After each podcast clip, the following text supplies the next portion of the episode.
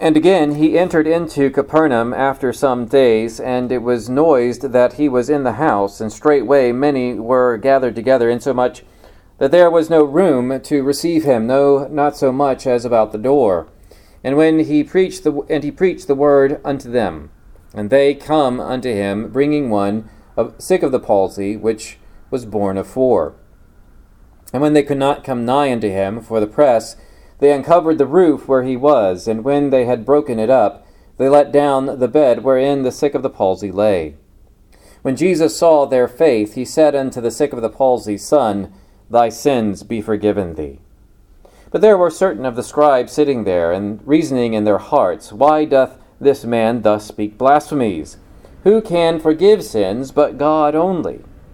And immediately, when Jesus perceived in his spirit that they reasoned within, so, so reasoned within themselves, he said unto them, Why reason ye these things in your hearts? Whether it is easier to say to the sick of the palsy, Thy sins be forgiven thee, or to say, Arise and take up thy bed and walk. But that ye may know that the Son of Man hath power on earth to forgive sins, he saith to the sick of the palsy, I say unto thee, Arise and take up thy bed, and go thy way into thy house. And immediately he arose, took up the bed, and went forth before them all, insomuch that they were all amazed, and glorified God, saying, We never saw it on this fashion. How does a war begin? How do we define the beginning of a conflict? It's a rather tricky question. After all, we could say that World War II began with the invasion of Poland from Germany. But for those of you who are scholars of history, you will recognize that the seeds of that conflict were sown in the armistice that ended World War I, which broke out from unresolved issues stemming from the Franco Prussian War, which resulted from the aftermath of the Napoleonic Wars, which arose from an Anglo French conflict that stretched all the way back to 1066. And eventually, if we were honest, we could probably trace every human conflict all the way back to the face off between humanity and the serpent in Genesis chapter 3. But Mark has to begin the record of the conflict in Jesus' life at some point. But he does not uh, focus on the unseen battle between Jesus and Satan, hinted at from the first chapter and probably extending throughout the entirety of Jesus' earthly ministry. Rather, he will describe the ongoing friction between Jesus and the religious leaders of his day. And that conflict begins in this passage and will govern the stories that Mark tells until chapter 3. The beginning of the conflict appears in a very strange story. We still find something endearing to per- the persistent faith of the friends of this paralyzed man. For Mark's original audience, I submit that they may have seem less endeared uh, and more in awe at the power that this story describes than we do. In this story, I will have to engage in some speculation, but I'll give you an alert when we get to that point. As we consider this passage, I suggest we look at or look for roof breaking faith, ground breaking forgiveness, and mind breaking force. Roof breaking faith, groundbreaking forgiveness, and mind breaking force. Mark seems to gloss over what I think is one of the more intriguing questions about this story. He sets the stage by describing the problem that this group of friends faces and the solution that they develop. Mark draws our attention back to Capernaum here in verse 1. And again, he entered into Capernaum after some days, and it was noised that he was in the house. Some time has passed. Mark notes this to indicate that the ardor of the fame generated by the former leper has died away in some sense. Our own experience with fame reminds us how fleeting it can be. Another reason why we ought to see the healed leper's course of action as neither wise nor wholly beneficial. Jesus seems to feel that he is able to return to the first city of his ministry.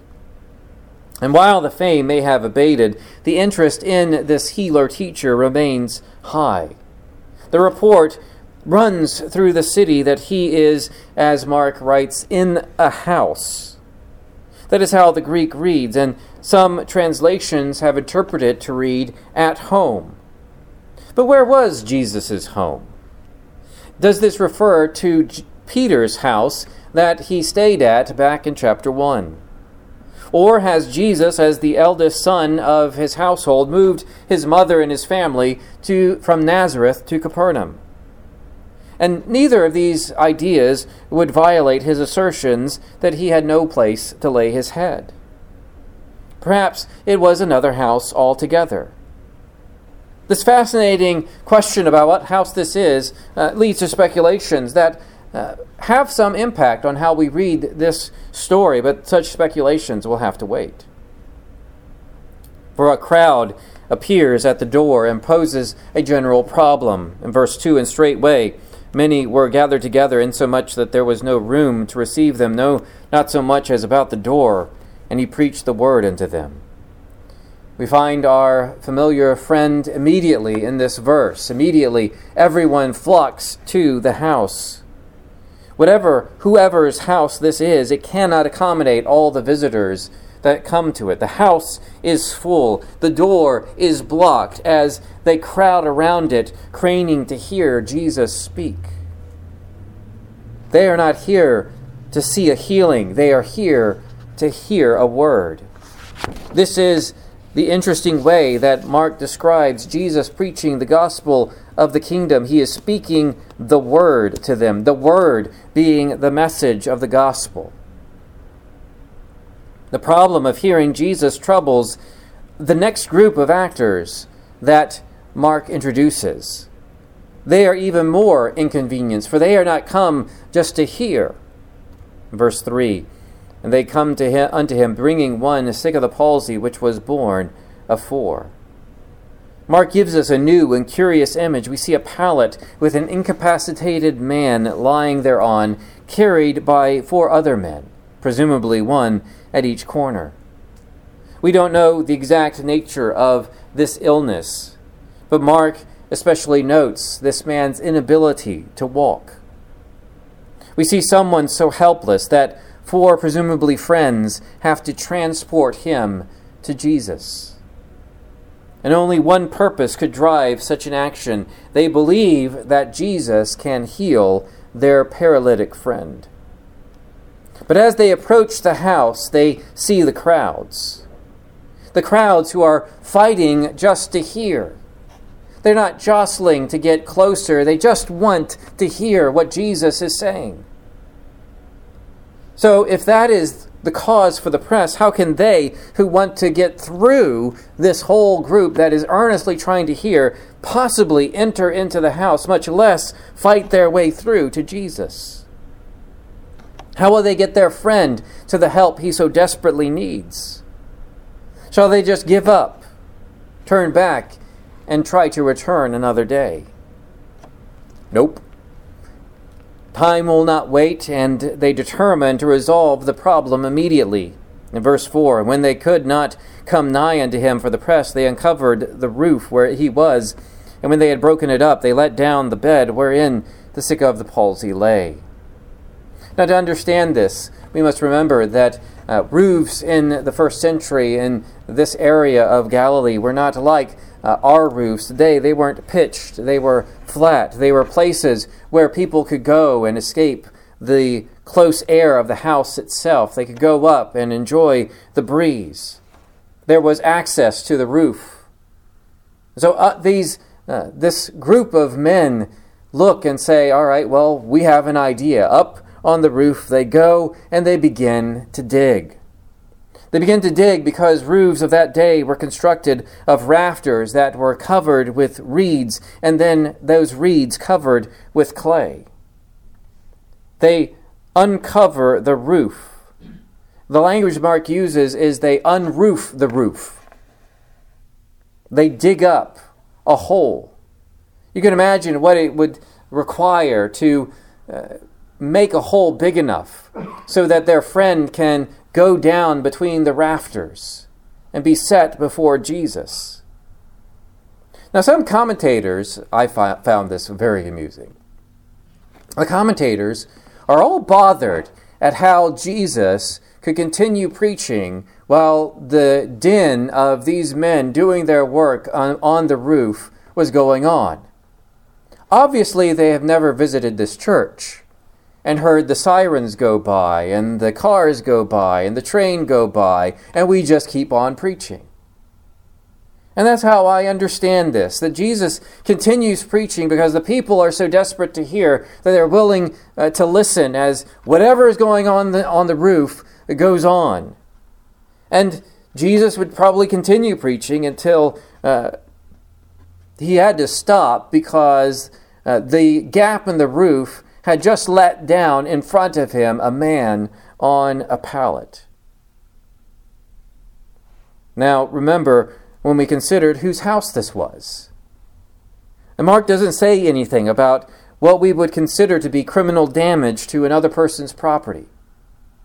How would you feel if suddenly someone decided to go up in your house, tear up the shingles, tear, tear open, uh, take up the, the, the particle board, and then make a hole in your ceiling between the rafters? Because that is pretty much what has happened here we would probably not take kindly to this kind of criminal damage. But Mark doesn't mention it, nor does he mention whose house just got vandalized. This could be Peter's house. This, could be uh, Jesus' house himself. Now, someone's going to have to repair their roof.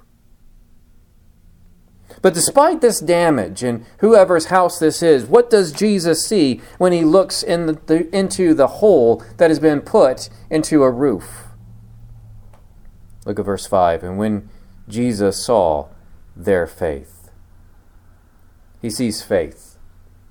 He sees men who believed so strongly in his ability and his condescension to heal that they committed a trespass that most would consider unpardonable. Now, I'm, of course, not suggesting that we go around breaking up roofs or in any other way causing damage to property. But I'm asking that we consider what Jesus saw, how strong their faith was. And to Mark's Gentile Roman readers, they probably saw it too. They saw a group of friends and a man who, prob- who demonstrate a faith so powerful in the Savior, in Jesus, that they are willing to go to such great lengths. And these men believed that Jesus had the power to heal.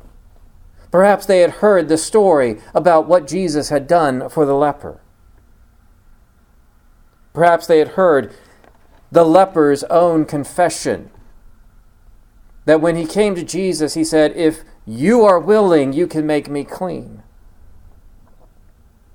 These men believed in Jesus' power, but they had no guarantee of his willingness to heal. All they had was faith and hope. And when we reflect upon it, we live in that same condition. We believe that Jesus is able to do all things. We believe in an almighty God and a sovereign providence. But do we have any guarantee that He will do what we ask of Him? For most of our requests, we can't root in any uh, basic promise of God. And so our prayer life must exhibit both faith and hope lest we retreat into the kind of safe prayer requests. But Jesus, as he instructs his disciples on prayer, doesn't instruct them to pray safely. He instructs them to pray boldly. Are we bold enough, determined enough? Do we have a roof breaking faith enough to ask the Lord for what seems impossible, but what we believe and know that he can do.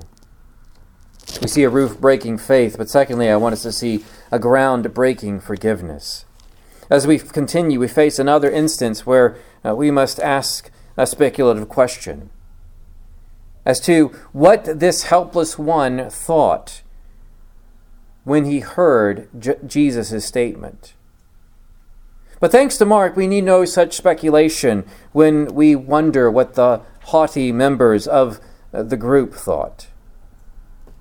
Jesus' response to the faith of these five men surprises us. Verse 5 When Jesus saw their faith, he said unto them, He said unto the sick of the palsy, Son, thy sins be forgiven thee. Jesus turns to this man who is helpless on this pallet and says, With endearment, son, your sins are forgiven. This isn't a declaration of reality, this is an authoritative statement by Jesus regarding this man's sin. But this isn't why these men went through all of this work. This isn't why they brought this man to the healer. They didn't uncover the roof to hear the pardon of sin for their friend. And says, and this statement probably shocks them. Maybe it shocked the paralytic. So, why did Jesus make this statement? The commentator R.T. France poses three possibilities that logically arise. First, that Jesus knew that a particular sin had caused this man uh, to end up in this condition. Secondly, that even though no particular sin had caused this state, this man or his friends had assumed it did. Thirdly, that Jesus says this in order to initiate this conflict with the scribes and to assert his authority to forgive sins. For my part, I think the personal tone of Jesus' words makes the third rather unlikely. Between the first two, I find it most likely that whatever the true state or the true origin of this malady, this man probably had in mind a sin or sins that had brought them to this state. Or even if he didn't think that, perhaps he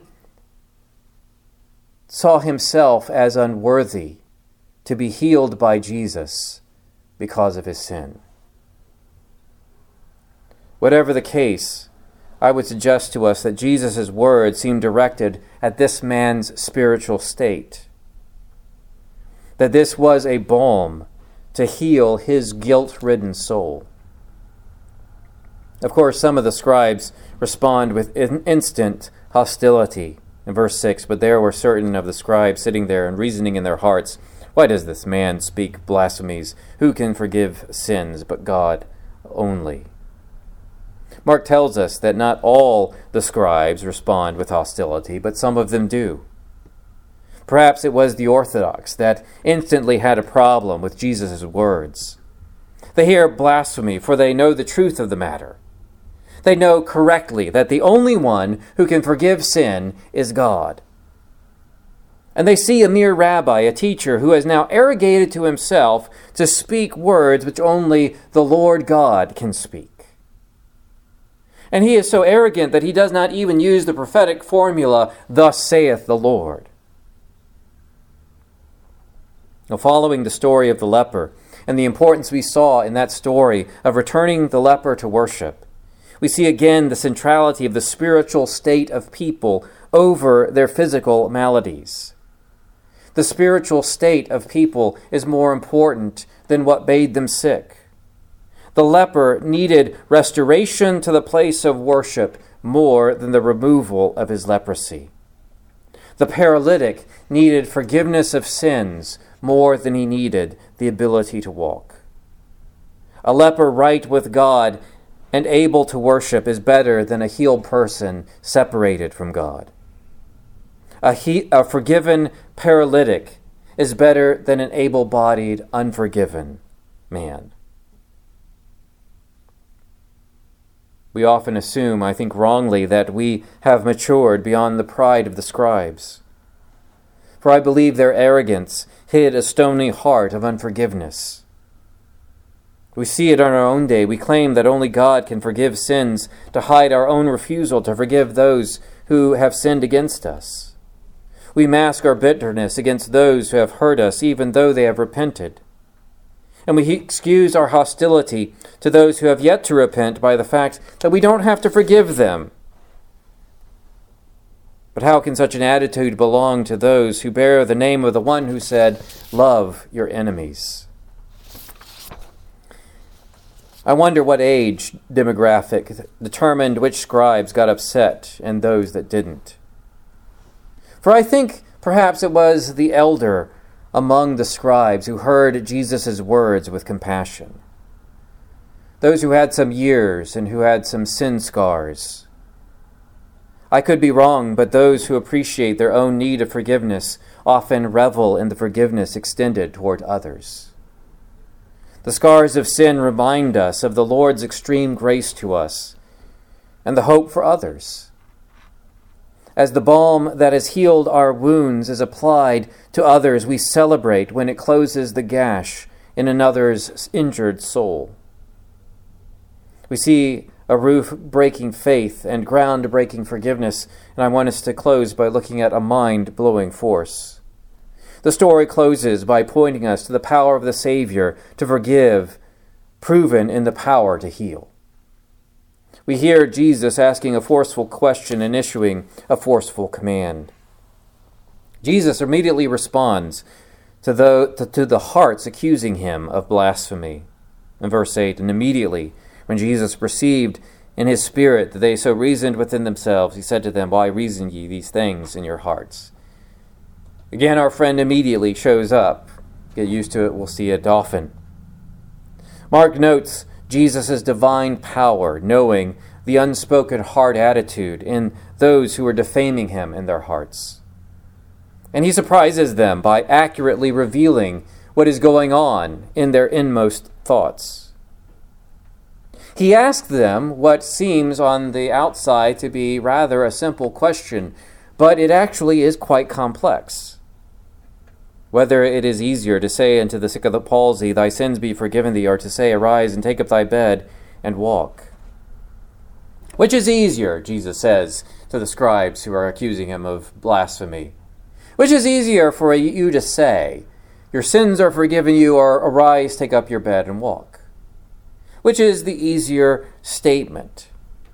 To understand, to answer the question, we must understand uh, two planes upon which this question operates. Humanly speaking, it is easier to say your sins are forgiven because there's no evidentiary uh, proof that you spoke wrongly.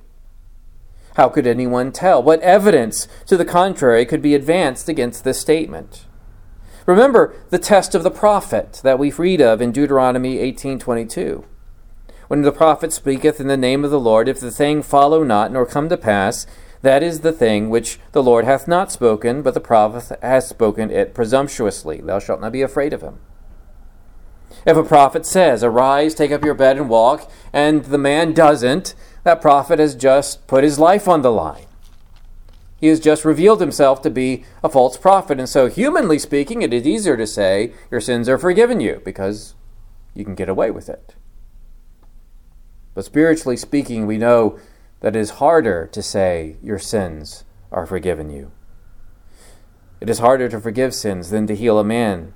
Although critically, you could anchor all uh, healing in the crosswork of Jesus Christ. And I could hear an argument for the equality of the two hero, healing acts, but the logic of sets and subsets suggests that the set of forgiveness of sins, of which the healing of this man is a subset, proves the difficulty of the forgiveness of sins. It is not necessary, if you think about it, in God's power to anchor, to anchor the crosswork in healing. But to the human audience, Jesus asked this question because he wants them first to think about it on the human scale, because that's how he's going to use it in a, in a second. But he's also saying it because he's going to prove that he is going to do the more difficult in reality. Jesus will use the lesser power to prove the greater. He's going to use the lesser power of healing this man to prove his greater power of bringing forgiveness of sins. Because the lesser power has more evidentiary conviction to those who will be witnessing it. And so Jesus issues the command, verse 10 But that ye may know that the Son of Man hath power on earth to forgive sin, he saith to the sick of the palsy, I say unto thee, Arise, take up thy bed, and go thy way into thy house. In this passage, Mark for the first time records Jesus' favorite name for himself, the Son of Man. And probably for the first time, I really got to grips with why he probably does so. The phrase the Son of Man comes from Daniel chapter 7, verses 13 and 14. It's a kind of tucked back in the corner designation for the Messiah. It's not one of the more popular messianic names. And so Jesus chooses it. In all likelihood, he chooses it because it was not it had not at that time gotten so tangled with political messianic expectations and hopes. In short, he uses it as a title to assert his messianic identity separate from the titles that were used of revolutionaries against Roman rule. Many revolutionaries at that time were cropping up claiming to be the Messiah, using messianic titles to advocate violent overthrow of Roman rule over Israel. And so Jesus doesn't choose any of the titles that were popular at the time. He chooses this one tucked behind that clearly has messianic implications, but wasn't one that people were using all the time. And he chooses that one to assert his divinity. To a Gentile Roman audience, we can see this the import of this title. For Jesus is not setting himself as a competitor to Rome, but a divine healer and forgiver of sin. To the command of the God man, no weakness may withstand his almighty power, as we see in verse 12. And immediately he arose, took up his bed, and went forth before them all, insomuch that they were all amazed and glorified God, saying, We never saw it on this fashion. Again, we find our favorite friend immediately, three times in this passage, to keep the pace going, to show the immediate power that God has, that Jesus has. Mark inserts the phrase here after the healing that he does it before all to emphasize the evidentiary importance of this healing. This was set up set as evidence to prove that Jesus, yes, could forgive sins. After all, would God bless a man who had committed such blasphemy as to assert that he could forgive sins, and who had blatantly stated that his ability to forgive sins, forgive sins was borne witnessed by the work of healing? Would God bless such a one to enable him to heal in this way? This was not a mere healing of a paralytic but blatant evidence that Jesus heals and forgives sin as the divine Messiah. It is no wonder that such a thing amazed people. It is no wonder that they said, We never saw anything like this before. My friend Mark tells this story to prove an important point that Jesus brings forgiveness of sins to those who believe. That's the entire story. Jesus forgives the sins of those who believe in him. And the picture of the paralytic portrays the truth about us. His incapacity speaks to our own. He cannot save himself. He cannot eliminate his own sin. He cannot avoid the condemnation he faces. He cannot do anything to avoid God's wrath and to free himself from the bondage of evil.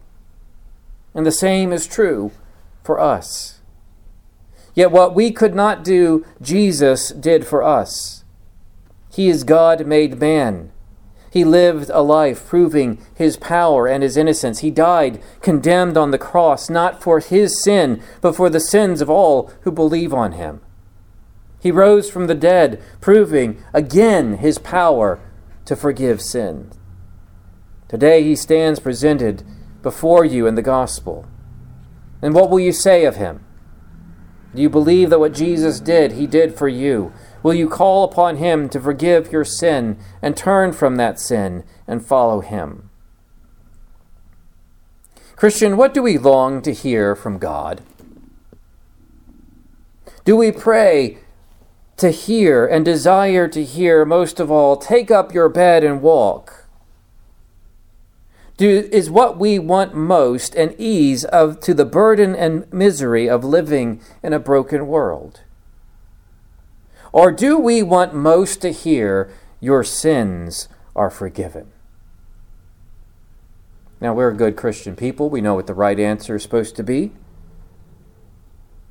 But often, if we look into our own hearts, that's not where that question is accurately stated. We stare in horror at the state of our own hearts and see that we have used Christianity because we want an easier life rather than wanting God above all else. We follow Christ because we think we get all of his benefits rather than recognizing that forgiveness of sins is one of is the greatest benefit that enables us to draw close to the heavenly Father. But the glorious message of the gospel for us is that Jesus doesn't present the paralytic or us with an either or, but a both and.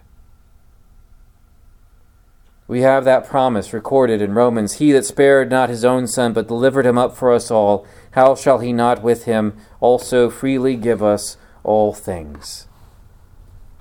Jesus didn't say to the paralytic, Do you want your sins forgiven or do you want to be healed? The paralytic came to be healed, but he got something so much better. He got so much something so much better, and then he got what he came for. God's grace heals the brokenness of our sin scarred lives. What then is our duty in light of this glorious truth? Jesus again answers us. Having spoken of the grace of God, he told his disciples in Matthew chapter 6 Seek ye first the kingdom of God and his righteousness, and all these things shall be added unto you. If God gives us, through Christ, forgiveness of sins and every other good thing, then how do we respond? What is our goal? What is our uh, default way of engaging in life but to seek the kingdom? We labor in the kingdom for the kingdom. We labor as those who God has brought into his kingdom, and we labor for it. And that labor takes on every form imaginable. We serve God not for worldly wealth, but for the Lord. This is not to denigrate either wealth or poverty, for both serve the kingdom. What is it that God has called you to do to be, to serve, to worship, to show forth his glory, to bear witness that the Son of Man is able to forgive sins. Let's pray together. Our Father, devote us to the service of your Son. May you always take first place in our hearts. Remove bitterness and unforgiveness from our hearts increase our faith and hope. Ground it in your powerful gospel of Jesus, in whose name we pray all these things. Amen.